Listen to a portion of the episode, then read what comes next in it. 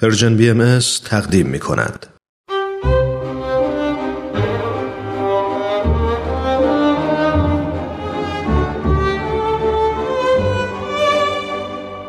آن هجده نفر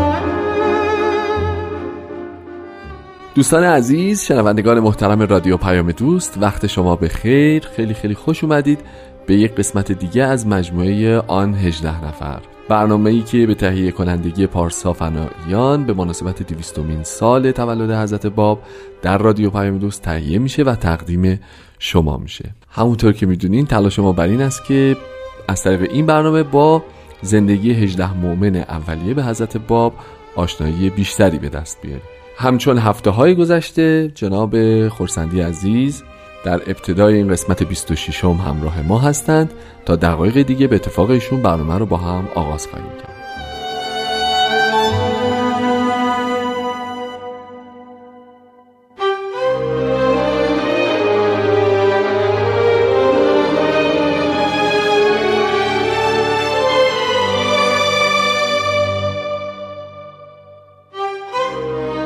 خب جناب خورسندی عزیز وقتتون بخیر و خیلی خیلی ممنونم از اینکه این هفته هم محبت کردیم و در برنامه خودتون تشریف دارید. خیلی باعث افتخارمه که می‌تونم در خدمت شما و دوستان عزیزمون باشم. قربان محبتتون سلامت باشین.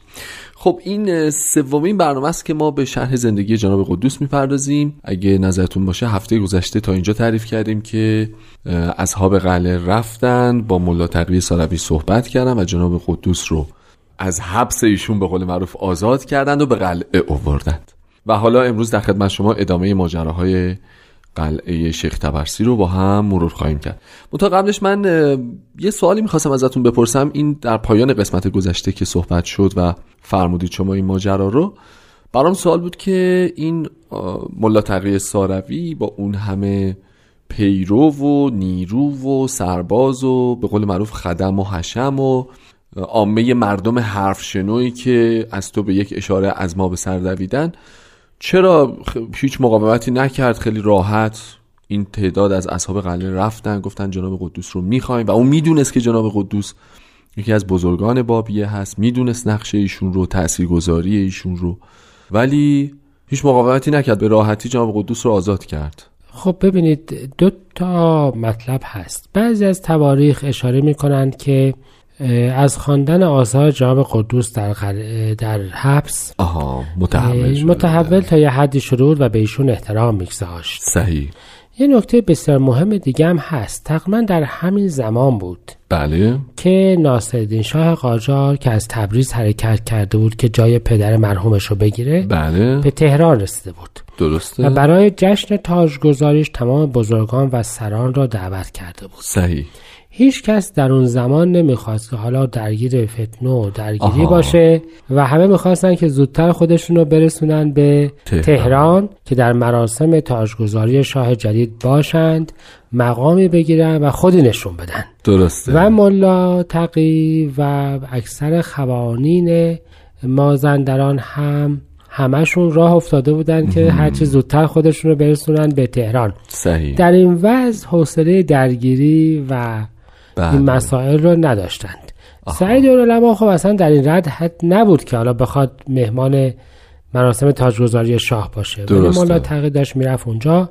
همانجوری که بسیاری از سرانی که در قلعه بعدا نامشون خوانده می شود اون موقع در نزد شاه بودن. پس به این ترتیب اینجور فکر بکنید که اینا همشون نزد شاه رفتند و اتفاقا اگر دقت بفرمایید در حضور شاه جدید بله. این نامه های علما و این مسائل اصلا مطرح شد و نظر شاه برگشت نسبت به اصحاب قلعه و همونجا چیز کرد که چه کسی هست که این فتنه رو تمام بکنه بله. و برای اولین بار یکی از بزرگان خوانین مازندران گفتش که این کنا که چیزی نیستن چهار تا دونه طلبه هستند و من این کار رو به من بسپاید تمامش می‌کنم کی باشه اون آدم؟ اسمش عبدالله خان ترکمان بود بله او به شاه عرض کرد که قربان اجازه فرمایید من این کار را فیصله میدم حکمی به مصطفی ساری رسید که یه تعداد پول و نیرو جمع بکن بله. همراه بکن به این عبدالله خان بله و ایلات مختلف را از هر کدوم یه تعداد نیرو بگیر آها. و برید و این قلعه رو تمام بکنید صحیح. پس به این ترتیب می‌بینیم که اون اوضاع یه مقدار نامشخصی که از فوت محمد شاه بود. درست درست. حالا با آمدن ناصرالدین شاه و قبضه امور توسط او و قدرت میرزا تقیخان امیر کبیر بله. که می‌خواست مملکتی که همه جاش در شورش بود رو به آرام آرام بکنه بله. و نزدیکترین جا هم شاید مازندران بود که به منطقه اجدادی ایل قاجار هم نزدیک بود. به این ترتیب اوضاع عوض میشه. یعنی هم نوع حملات به قلعه عوض میشه. بله. همین که دولت دیگه از مرکز دستور. برای از بین بردن این مشتی اصحاب ساکن قلعه رو میده. تا اون موقع بله. هنوز حملات محلی مردم تحریک شده یا قوانین محلی تحریک شده ادامه داره بله. از توسط علمای محل بود که بله بله به قلعه حمله می شد اما حالا دیگه تهران درگیر ماجرا بود درسته. و نیروهای منظم و بودجه دولتی رو به این کار اختصاص داده بود و به این ترتیب پس هم جناب قدوس آزاد شدند بله. ولی وقتی ایشان به قلعه رسیدن در فاصله چندین روز به تدریج اثرات اون قبضه امور توسط سلطان جدید درسته و در. حملات منظم مداوم به قلعه آشکار شد. دیگه اهالی محل نبودن نیروهایی بود که بسیج شده بود تا حدود چهار هزار نفر اوه. و اینها قلعه را محاصره کرده بودند سنگرهای متحرک درست کرده بودند و ارتباط قلعه را با اطراف قطع کردند یعنی اینکه دیگر تا این موقع از همه جای ایران بابیه که به طرف قلعه شنیده بودن ملا حسین اونجا هست حرکت می‌کردن و کمابیش حالا شب از راه های مخفیانه تر تک تک خودش رو به قلعه میرسوندن میرسوندن. از این به بعد دیگر چنین امکانی نه. نبود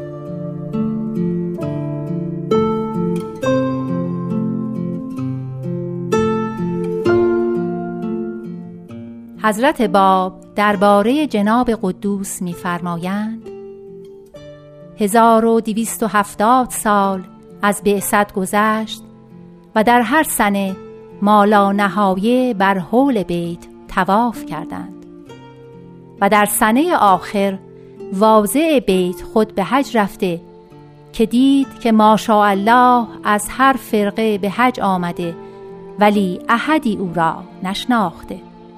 و او کل را شناخته که در قبضه قول قبل او حرکت کرده و می کند. و کسی که او را می شناخته و با او حج کرده همان است که عدد هشت واحد بر او گذشت که خداوند به او مباهات فرمود. در ملع اعلا به انقطاع او و اخلاص او در رضای او. نه این است که بر او فضل خاصی شده بلکه همان فضل در حق کل شده.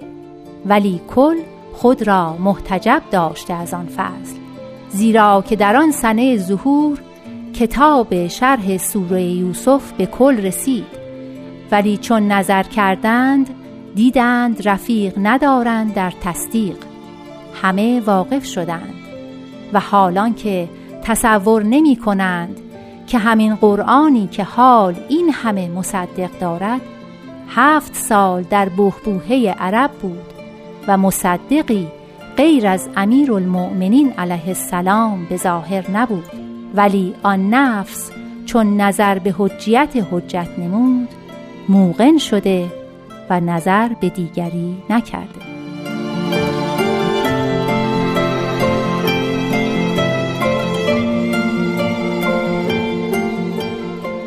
خب دوستان عزیز با برنامه آن 18 نفر به اتفاق جناب خورسندی عزیز در حضور شما هستیم. قربان یه سوالی این که فرمودید که اصحاب بابی ها در واقع برای کمک به اصحاب قلعه از سراسر ایران حرکت کرد حرکت می‌کردند و میومدن و بعضا می‌تونستن از راه های مخفی به اصحاب قلعه بپیوندن.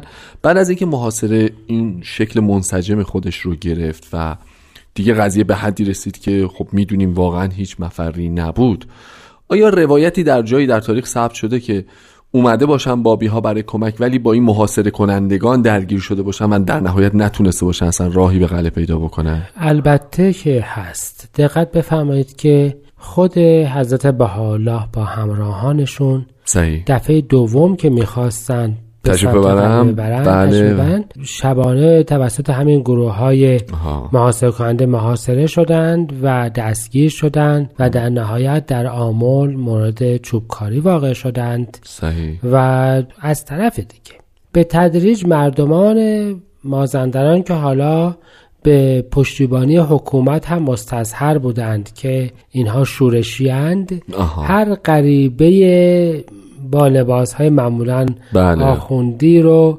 در مناطق مختلف جنگل های مازندران که می‌دیدند بله بله. متوجه می شدن که سر حتی خیلی از برای همین جهت تعداد زیادشون هم کشته شدن. یعنی شما وقتی تواریخ بابی و باهایی رو می‌خونید این هست که این افراد راه افتادن به طرف قلعه اما دیگه هیچ خبری از سرنوشتشون نیست, و میشه حد زد که مردمان محلی یا محاصره کنندگان این نفوس رو در همون جنگل و همون مناطق قبل از رسیدن به قلعه شهید کرده باشن درست. پس بله یعنی وقتی که اوضاع به این مرتبه رسید هم راه آمدن آزوقه بله بله. به قلعه بسته شد, بسته شد و بله. هم مسائلی. ببینید من می‌خوام این رو عرض بکنم شاید خیلی واضح تر باشه. یه تعداد حدود دویست نفر بله. پیاده و سواره. درست.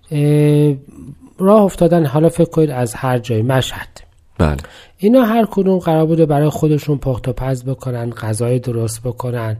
یکی زیر سایه درخت واسه که کنار رودخونه بیسته. بله. به همین جهت یک ستونی بودن به طول چند کیلومتر. درسته. این یه دسته نظامی نبود که وقتی یه جایی توقف می‌کنیم دم غذایی براش حاضر باشه. بله اینا بله. قرار بود که هر کدوم به هر روستایی می‌رسن برن برای خودشون غذا تهیه کنن آشپزی بکنن نمی‌دونم بار داشته باشن نداشته باشن. به این ترتیب در از قلعه تبرسی یک اردوگاه نظامی نبود در حقیقت. درسته که با تجهیزات و پیشبینی و, و, و همه اینا. ماها طول کشید شاید چند ماه که اینها تا اینجا برسند درسته. و به این پراکندگی که از می‌کنم حالا هم از روستاهای اطراف نان میخریدن برنج میخریدن شیر می‌گرفتن بله. یه تعدادی حالا گاو و اینها داشتن که شیرده بودش و برای آزوغشون بود بله. همه اینها من می‌خوام عرض بکنم که فکر بکنید مثل یه روستای محاصره شده بود بیشتر تا به یک اردوگاه نظامی, نظامی. درسته. ولی به هر حال به تدریج راه این روستا از همه طرف بسته, بسته شد.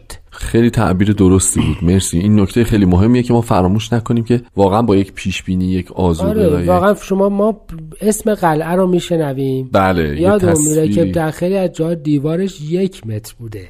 آها. یعنی قلعه به معنایی که اون چیزی برج و بارویی که ما بله، تو ذهنمون میاد که تو ذهنمون هست بله بله بله بله, بله.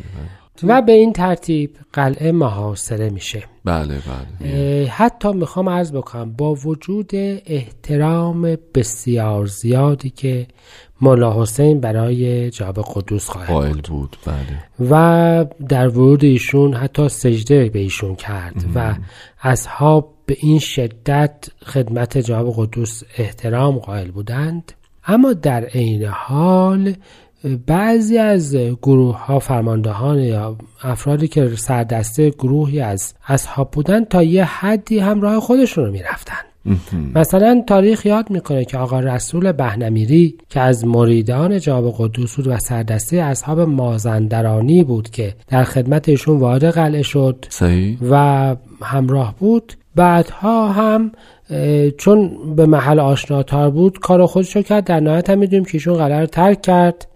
و البته هم خودش رو به کشتن داد و هم یه دی رو ولی به هر صورت می‌خوام عرض بکنم که ما همش باید یادمون باشه که اینها افرادی به شدت عاشق ما جناب قدوس افرادی بسیار شجاع و از جان گذشته ولی فاقد اون نظم و انضباط و اون تعلیمات نظامی بودند. درسته. آنچه که قلعه رو درخشان می‌کنه شاید این باشه که اولین و شاید درخشانترین مردمانی است در مقابل یک ارتش منظم درست یعنی من فکر می‌کنم شاید تاریخ جنگ جهانی دوم راجع به گتوی ورشا صحبت می‌کنه بله، که بله. یهودیان اسیر در اون. توسط قوای نازی نازی قتل عام شدند بله. ولی چند روز در از مقاومت کردند بله. چیزی شبیه این رو باید تصور کرد راجع به قلعه تبرسی مردمانی از طبقات مختلف پیر و جوان و ضعیف و بله قوی که درگیر یک مجموعی از نیروهای تعلیم یافته بودند که حالا این فتوای علما را هم داشتند که اینها خارج از دینند و کافرند و مالشان هم علاوه بر جانشان حلال است. حلال است پس به این ترتیب شما یک تصویری بیشتر از اون مظلومیتی پیدا می کنید که این اصحاب قلعه داشتن و اگر حالا شاید جالب باشه که اصلی ترین درگیری از نوع جدید که با کمک نیروهای سازمان یافته دولتی هم انجام شد آشورای 1265 بود. یعنی نیروهای این جنگ اولین جنگ شدیدی که نیروهای دولتی دست درگیر اصحاب با شدن و البته. شکست خوردند بله. و بسیاری از همین سردسته ها از جمله همین کسی که گفته بود اینا کاری نداره از بین بردنشون تو این. جریان کشته شدند صحیح در آشورای 1265 اتفاق افتاد عجب و به این ترتیب با اون شکست و فراریانی که رفتن به تهران خبر دادند دولت به عمق ماجرا پی برد و این بار شاهزاده مهدی قلی میرزا از بزرگان شاهزادگان قاجار بله با نیروی مرکب از توپخانه و حدود دوازده هزار نفر نیرو آمد. که این چند صد نفر مردمان ساکن در این بله. گوشه جنگل رو اه، شکست بده و فتح نمایان حتما در ردیف فتوحات ناپلئون برای دولت ایران ثبت بکنیم و می‌دونیم که حتی و می‌دونیم که حتی با این وضع هم اصحاب قلعه در دفاع از خود موفق بودند. و با وجود اینکه محاصره شدید اونها را از هر نوع تجهیزاتی کمابیش محروم کرده بود بله. از غذا محروم کرده بود آنها همچنان مقاومت می‌کردند. یعنی تاریخ قلعه تبرسی به طور مداوم حکایت از حملاتی است که هر بار قوای دولتی فکر می‌کنند دیگه حالا با بمبگذاری با نقب زدن با توپخانه با هر چیزی. این بار دیگه کار یکسره میشه. تموم میشه اما ولی نمیشه. نمی‌شد.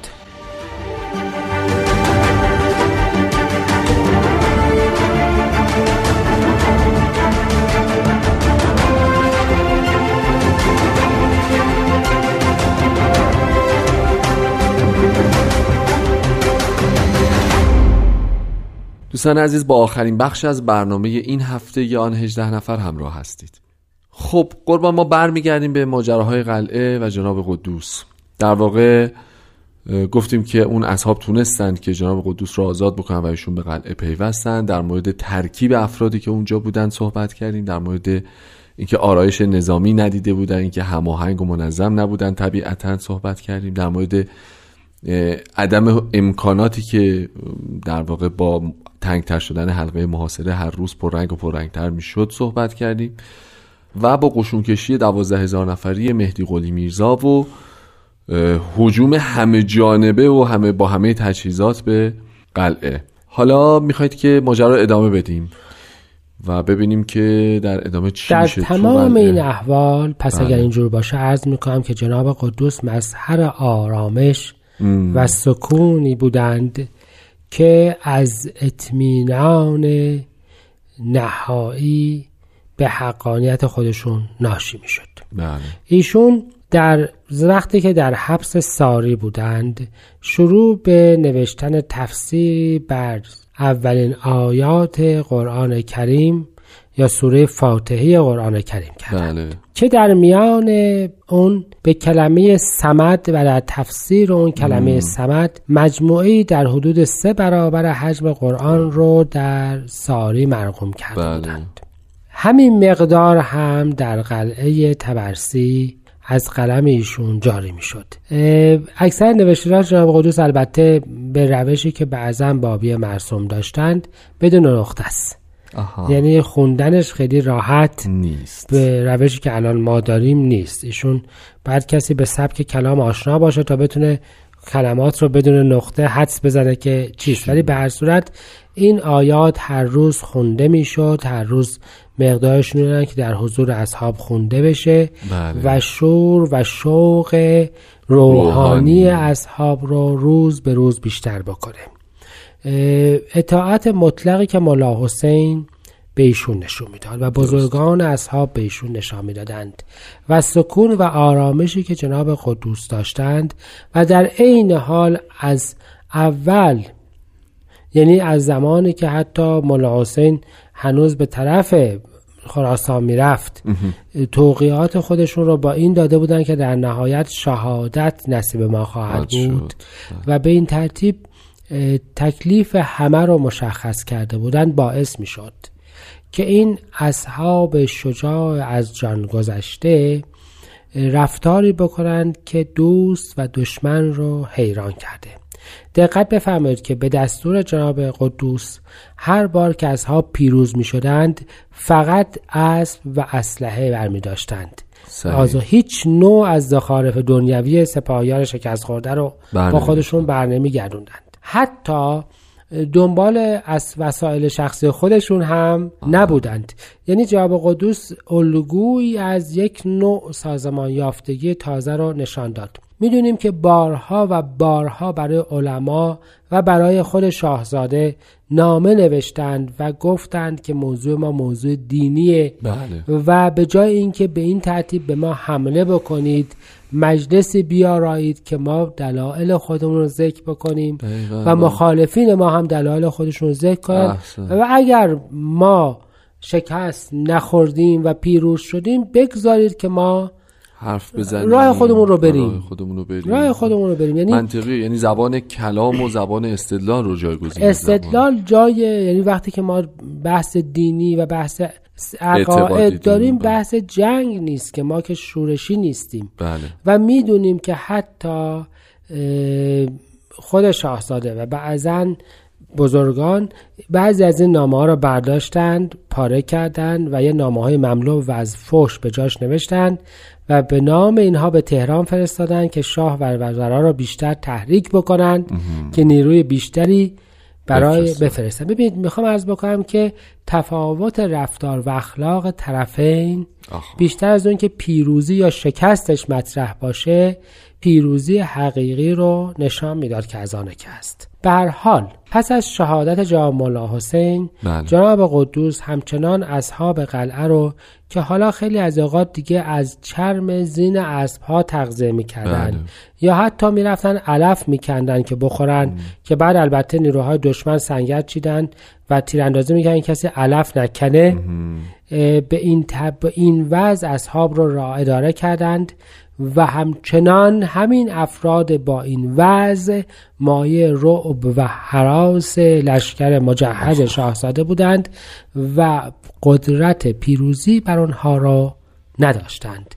من فکر می‌کنم که این نشان نهایی تفاوت بین قدرت روحانی و امکانات جسمانی است تا لحظه که قلعه تبرسی برقرار بود و یادش همچنان برقرار میمونه. دقیقا همینطوره. خب خیلی متشکرم از توضیحاتتون. ما متاسفانه وقت برنامهمون اینجا به پایان رسیده. تا برنامه آینده هفته آینده آخرین قسمت از مجموعه آن 18 نفر با همه شما خداحافظی می‌کنیم. بدرود و خدا نگهدارتون.